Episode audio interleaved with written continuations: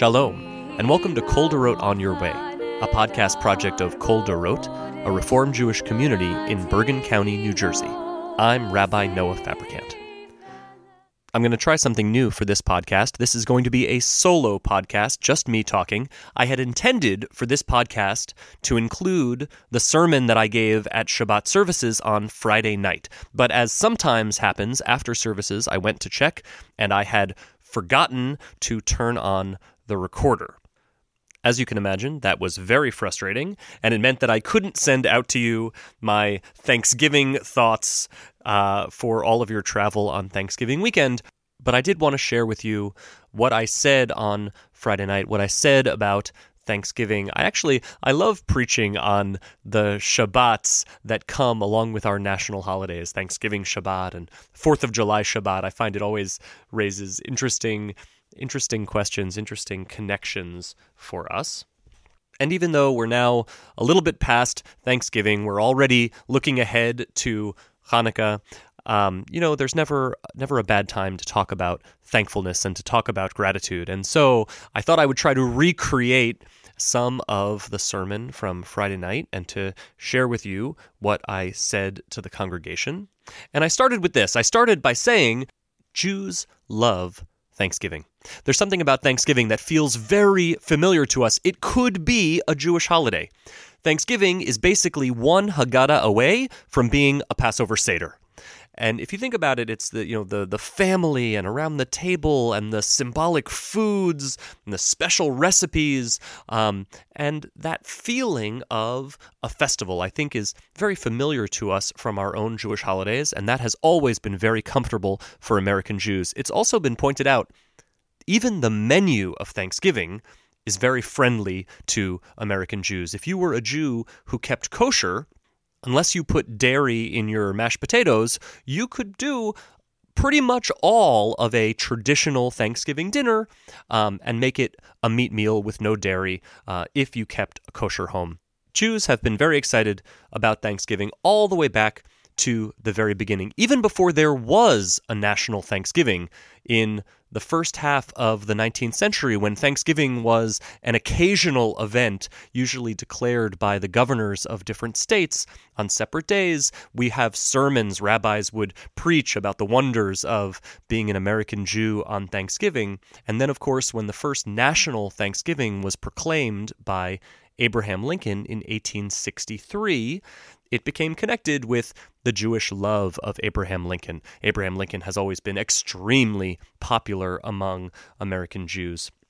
1863 was a tumultuous year, to say the least. Think the Emancipation Proclamation took effect at the beginning of 1863. You had in the Civil War the battles of Vicksburg and Gettysburg. In fact, in between the proclamation of the first Thanksgiving and when the actual first Thanksgiving was held at the end of November, uh, just a, just about a week before that first Thanksgiving is when President Lincoln delivered the Gettysburg Address. And so, you know, Thanksgiving is also symbolic of a respite from um, a terrible conflict and and real uncertainty about the direction of the nation. And I think you know for this year for Thanksgiving in particular, we're able to connect to that that feeling of of uncertainty and division in our national life. I should also say that Thanksgiving has always been a holiday that has made American Jews feel particularly included and proud and patriotic. So, for American Jews, especially in the second half of the 19th century, celebrating Thanksgiving was part of the extreme patriotism. And, and just one example Rabbi David Philipson, who was the rabbi of Rockdale Temple in Cincinnati, in 1891, he said, Judaism is in perfect harmony with the law of the land, the two agreeing perfectly because they can never come into conflict. And just imagine that. Imagine believing that Judaism and Americanness go together so perfectly that they can never, by definition, be in conflict. Rabbi David Philipson was one of the great American patriots in American Judaism. For a little bit of added context, the reason why I chose to quote Rabbi Philipson at the service on Friday night was that in the congregation this past Shabbat, we were joined by Rabbi Sissy Coran, who is the current rabbi of the Rockdale Temple in Cincinnati, a successor to Rabbi David Philipson. And Rabbi Coran was my mentor during rabbinical school. Um, for several years, I got to work with her and learn from her. And through a happy coincidence, uh, her son has married into a family that is local to us here in Bergen County. And so she and her husband, Rabbi Matthew Kraus, and their children uh, were here in the sanctuary with their in laws. And so, on the one hand, giving a sermon before my important teacher and mentor was a little nerve wracking for me. And on the other hand, I couldn't resist adding a little bit of Cincinnati flair and flavor uh, to the sermon for Friday night. Jews love Thanksgiving. This is part of something that Jonathan Sarna, the great historian of American Judaism, calls the cult of synthesis. And the cult of synthesis in American Jewish culture is the idea that not only is it possible to be 100% Jewish and 100% American at the same time, but in fact, that those things reinforce each other. That being a Jew makes you a better American in a way, or that by living in America and being a patriotic American, that that supports and enhances your practice of Judaism. And Sarna points out that with the 4th of July and Thanksgiving and Hanukkah and Passover, those four days, the 4th of July, Thanksgiving, Hanukkah, and Passover, we have one day in the summer, the fall, the winter, and the spring that really reinforces and elevates this cult of synthesis. And so Thanksgiving for Sarna was a day in which really it's the nexus of Judaism and Americanness. And I think we can we can feel that in that festival atmosphere in the sense of ritual of sitting down around a Thanksgiving table. And then of course there's the idea of Thanksgiving itself, of gratitude. And it certainly would be fair to say that thanks, that gratitude are a core Jewish value. I like to remind people that the name Judaism and Jews comes from the Hebrew word that means to give thanks. In Hebrew, we are Yehudim, a name that comes from Yehuda, Judah, one of the 12 tribes, one of the 12 sons of Jacob. And Yehuda's name is to give thanks. When Leah had that fourth son, which was a lot of sons, she says, Now I will give thanks, and so I will name him Yehuda. I give thanks to God. And we are the Yehudim, literally those who are thankful as Jews when Jews wake up in the morning. Our tradition tells us, even before we open up our eyes, when we are first aware that we are awake and that our souls have been returned to us, that we should say the words, Modeh ani lefanecha, I give thanks to you, O God, for returning my soul. Or you may be familiar with the custom uh, that a Jew should say 100 blessings every day. I think it's always powerful to think of what that might look like, to find a hundred opportunities every single day to say Baruch Atah Adonai, blessed are you, O God, or thank you, God, for some aspect of our existence. A small tangent. That custom of saying 100 blessings every day is maybe not quite as elevated uh, or as exceptional as it sounds at first when you remember that if you are an Orthodox Jew who prays the statutory prayer service three times a day, you can get to 80 or 90 of those blessings just with your mandatory prayer services. And then to fill that extra 10 or 20, uh, you can say blessings before and after your meals and, and for snacks and for each time you use the bathroom. And it's, it's maybe not quite as difficult to get to 100 blessings as we, uh, as Reform Jews, might imagine.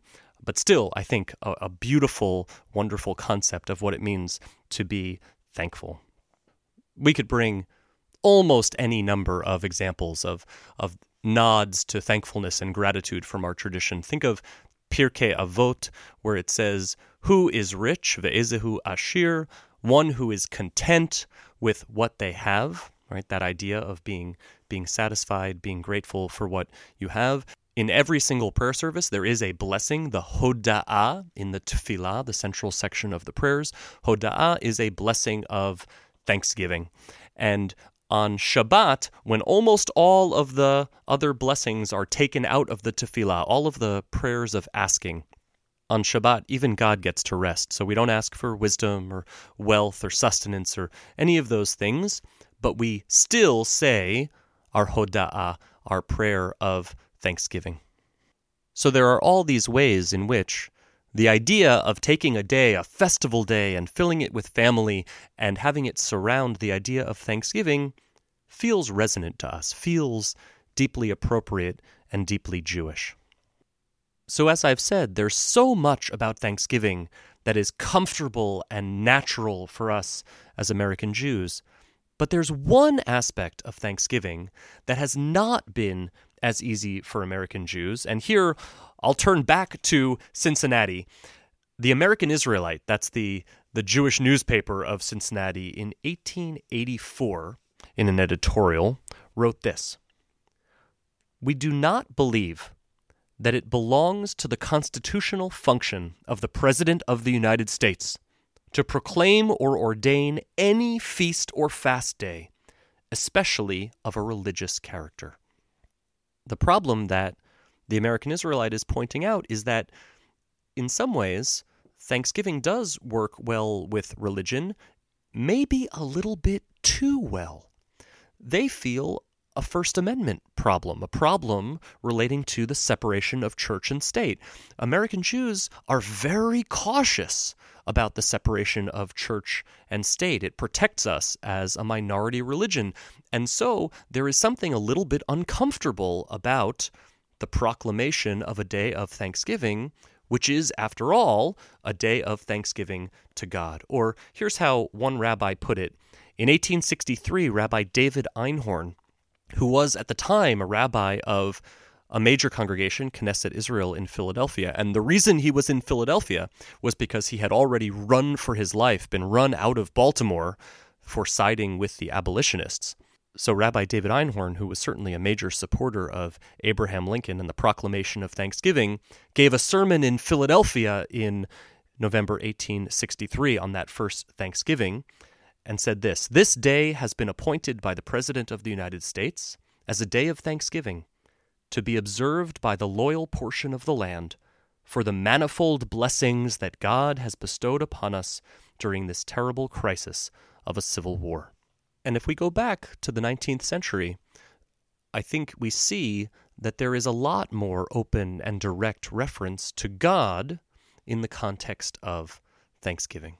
And those references to God made some of our Jewish predecessors uneasy. Now, I should say that that uneasiness with Thanksgiving has almost entirely disappeared, and if you think about it for a moment, I think the reason why is clear. It's because the connection between God and Thanksgiving at all has really diminished or maybe even disappeared. But I'm not sure that that's entirely a positive development because, along with that connection to God, the idea of giving thanks, I think, has really diminished, has maybe disappeared from the idea of thanksgiving. Instead of thanksgiving, I think what we often end up talking about or reflecting on at this season is thanks being. We talk about, I try to be a grateful person. Sometimes we hear about the attitude of gratitude. But I would suggest that gratitude, thanksgiving, is not an attitude, but instead an action. And the question that I want to raise is can we truly observe Thanksgiving? Can we truly be thankful without thanking someone or something beyond ourselves? Around Thanksgiving tables and in classrooms last week, I heard a lot of what are you thankful for? What are you thankful for? I didn't hear a lot of who or what are you thankful to? And this is certainly part of a larger trend in American life, in American society. It's we're individualistic, we're independent, we don't like to acknowledge powers outside of ourselves. And I'm not saying that thanksgiving is completely gone. I think we are able to express thanks to people in our lives, especially to our, our loved ones, our family, and close friends. But what about God? If we go to that list of what are you grateful for, I think people are very comfortable saying, you know, the world around us so filled with beauty. Those are words from our prayer book. But for sunsets and for nature, uh, or I'm grateful for my health, or when we say that we're grateful for health, to whom are we grateful? To what are we grateful? And I know that this is a challenging area because each of us has such different conceptions of what God means, what a higher power is.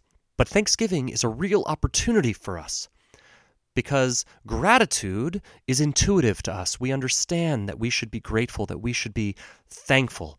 And what I'm suggesting is that there's another level that's possible for us when we try to assign our thanks, assign our gratitude to an object, to a power that is greater than ourselves. I actually think there are two different Jewish values being mixed up when we talk about gratitude, about thanksgiving. In Jewish ethics, we have something called Hakarat Hatov. Hakarat Hatov means recognizing the good things in our lives, the blessings in our lives. And so we look around us and we say, yes, health and nature and, and good jobs and family and friends and talents, all the things we enjoy. We say those things are good and we recognize that our lives are filled with blessings and good things. That's Hakarat Hatov. That is valuable and important in and of itself, but it is not hoda'ah, the other Jewish value, which means thanksgiving. Just recognizing the good in our lives gets us part of the way there, but not all the way there to hoda'ah, which means thanksgiving. Hoda'ah, I believe, requires that we express our gratitude, express our thanks to the one to whom we're grateful for whatever the blessing is that we are acknowledging. And sometimes that's a human being. There are plenty of people in our lives, institutions in our lives, maybe, to whom we can express gratitude. But certainly, surely, many of the blessings in our lives come to us from powers beyond humanity, from God. And again, I am very aware how widely divergent the beliefs in a community like ours are about exactly what God is and means and does. But this is an opportunity for us to reflect on the existence of a higher power. We can reach out to that God. I think it's helpful to use the word God, actually. Maybe that's a discussion for another time. This is an opportunity for us to reach out to God with our gratitude. We can do that through prayer, either out loud with the words of the prayer book, or, of course, always with the prayers and meditations of our hearts. But I think the key is to go beyond awareness, to go beyond saying life is good and there are blessings in life, and to take that next step and say there is a source of blessing, there is a source of goodness, and I express my thanks. I offer my thanks to that source. To me, that is an essential, powerful aspect of hoda'ah, of thanksgiving. And whether or not that fits in entirely with our secular American conception of Thanksgiving, I think for us as American Jews, maybe this is where, coming back to Jonathan Sarna's idea of the cult of synthesis about Americanness and Judaism supporting and elevating each other, maybe this is an area in which Thanksgiving can give us an opportunity to refine or come into contact with our ideas about God. On Friday night, I related this to the Torah portion Toldot, which mostly tells the story of the life of Isaac, the patriarch Isaac. And I pointed out that Isaac doesn't really give thanks. For all the good things that happened to Isaac in last week's Torah portion, his wife Rebecca is infertile, and eventually she becomes pregnant, and he doesn't give thanks. And Rebecca gives birth to twins, and Isaac doesn't give thanks.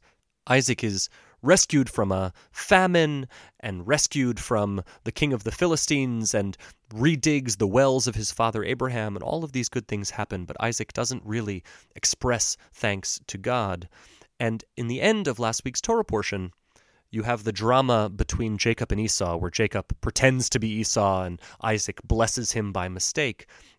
And then when Esau comes into Isaac's presence, they figure out that Jacob has carried off this scheme. Esau delivers what I believe is one of the most heartbreaking verses in the Torah and says, Father, have you but one blessing?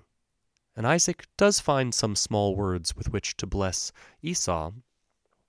But Isaac truly doesn't have a lot of blessing in him. And one of the things we might say is that Isaac hasn't gotten enough practice blessing and thanking, right? Out loud or intentionally or even perhaps in his heart. And it's not that Isaac doesn't believe in God. Isaac is having very regular interactions, direct interactions with God throughout this Torah portion, but he just doesn't seem to bring his gratitude to the point of expression. But that was now last week's Torah portion. So now that I'm recording this, I can talk to you about this week's Torah portion, which doesn't talk about Isaac, but which takes up the story of his son Jacob. And the perfect connection with Jacob is the famous moment where Jacob is running for his life, heading out of the promised land to the east, and stops and lays down in the wilderness with a stone for a pillow and has his famous dream of the ladder and angels going up and down the ladder. And God appears and delivers the covenantal promise that God will protect Jacob and bring him back to the land promised to his fathers. And Jacob wakes up and erects a pillar of stone and anoints it with oil, and says, Surely God was in this place, and I, I did not know it. And of course, that place is called Bethel, and so those of you who belonged to the synagogue Bethel may be, might be very familiar with this story. But we are all, all the time, a lot like Jacob. Uh, it is hard to recognize God's presence in all of the blessings, in all of the moments in our lives, but there are moments and times and occasions that cause us to literally wake up to the understanding that God is all around us, that God is responsible for goodness in our world and in our lives. And then, like Jacob, we might say, Achen yesh Adonai b'makom hazeh. Surely God is in this place even when we do not know it. And I wonder, I wonder if Thanksgiving and our observance of Thanksgiving, and maybe we might even extend it to the specialness of this quote unquote holiday season as we head from Thanksgiving towards Hanukkah.